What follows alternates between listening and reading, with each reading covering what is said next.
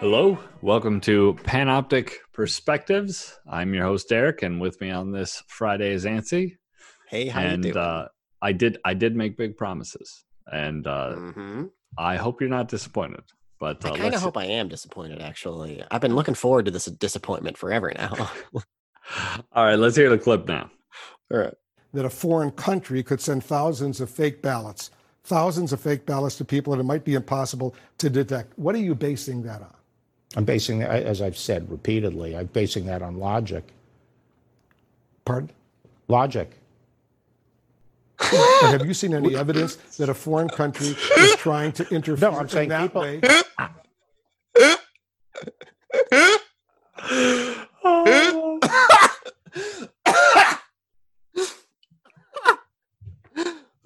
What are you basing that on? Um, the obvious fact that it could happen. I just logic. Oh. But the best is he says logic, and there's just stunned silence, and he goes, What? Has the wolf has never in his life heard of the possibility of evaluating a situation based on logic. That was the first time anyone ever told him that that is a way to interpret the world. oh my god! Oh god! That was phenomenal. And he immediately Yeah. afterwards just like doesn't even address it, just goes back into, yeah, but do you have any but- examples of this happening? I have never like seen the only anything- way I- you can convince them of something is if there is some sort of uh, you know evidence of it having happened Yeah. before. This speaks Could, could so we be perfectly. creative? yeah uh, can we imagine things uh, but this is the um th- this is the like pathological materialism of the left Right. uh, there must be Right. some sort of physical evidence of a thing for it to exist uh, now i get how there's no physical evidence for unicorns therefore they don't exist okay that's useful Yeah. uh, but you know there's no physical evidence for the number two so it doesn't exist you know like this Right.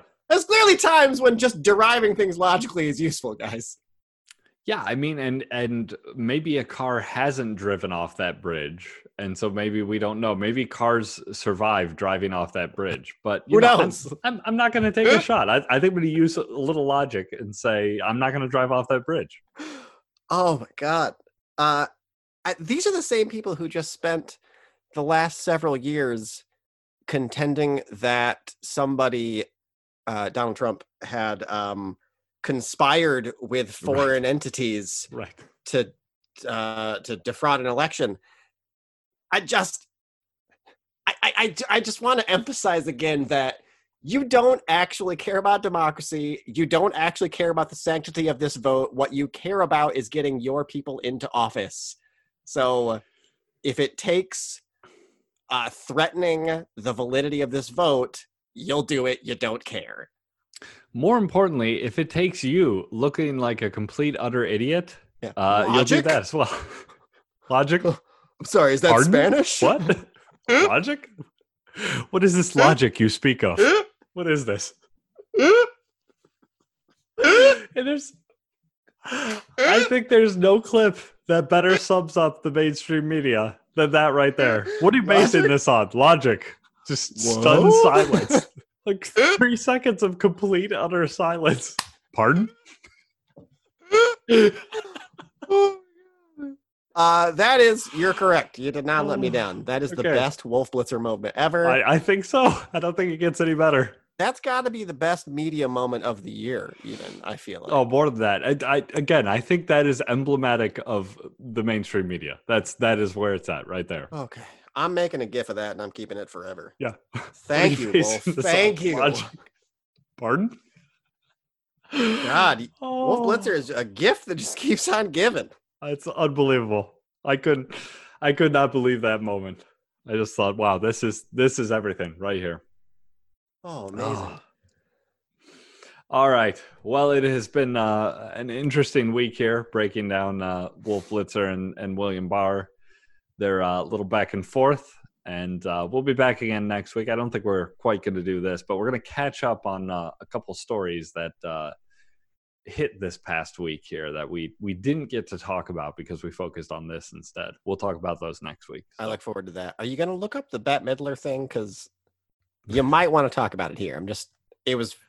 Okay. It was. I want to Like- say it was fun, but it wasn't. It was painful. It was really physically painful. Really? but- Okay. Yeah. I, I've tried to avoid uh, Bette Midler at every possible turn in my life, so I, I I don't know that I want to break that streak. But Yeah. Okay. Well, I am a gay teenager, as everybody knows. So that's true. um, I love Bette Midler. I think she's a phenomenal artist. but All right. it's not even Well, my problem. Isn't that she has bad politics? It's that she has a bad personality. I just she she is as close to being a Nazi as you can. You know, without, without hating without actually- Jews. You know, she Oh, just hates okay. everybody else. Yes. Yes. oh my god. Okay. Anyway, forgive me. All right, Bette Midler with uh, with Wolf Blitzer. That is apparently what we need to look up. Please do. All right. Well, on that, listeners, uh, let us be the wind beneath your wings heading into this weekend, and uh, we'll see you on Monday.